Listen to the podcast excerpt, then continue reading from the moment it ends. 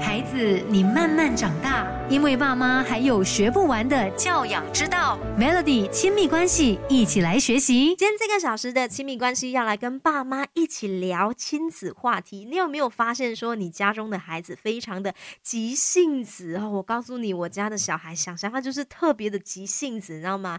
想要什么东西就是马上要，一刻都不能等的。所以今天这个小时啊，就想要来跟爸爸妈妈分享说，如果你发现说你家中的孩子，急性子，急性子对孩子有哪一些影响呢？然后我们做父母的又要怎么样来纠正他们的这个急性子？首先，我们先来呃说一说急性子啊对孩子有哪一些影响。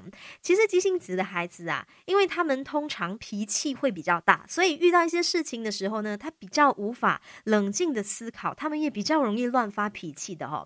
所以像是这样的孩子，一般他在交朋友啊，或者是在学校跟同学啊、老师相处的时候，都会有一些些的问。题。除此之外啊，长大之后啊，就是人际关系也可能会比较差的。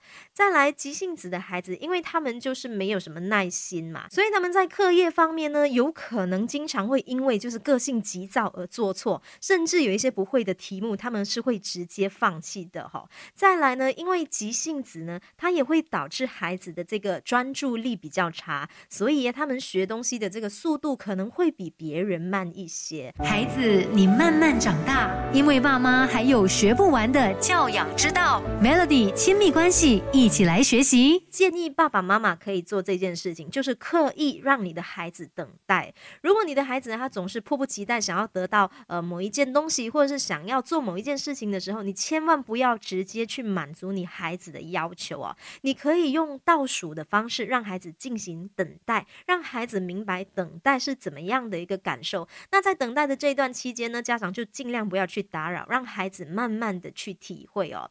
除此之外呢，你要让孩子承受他急性子造成的这个后果。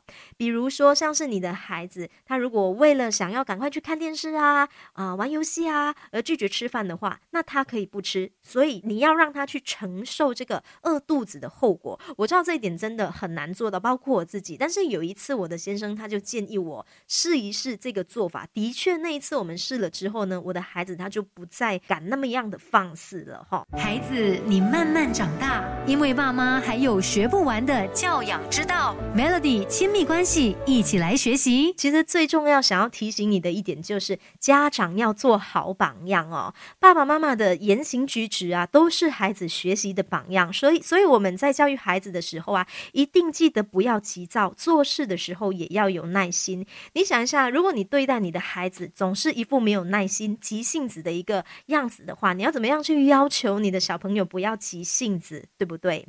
所以呀，我们做父母的要记得，就是要以身作则哦。再来呢，时时刻刻注意自己在生活中的表现，力求做一个耐心的典范，这样子我们才能够慢慢的去影响孩子，不要这么的急性子。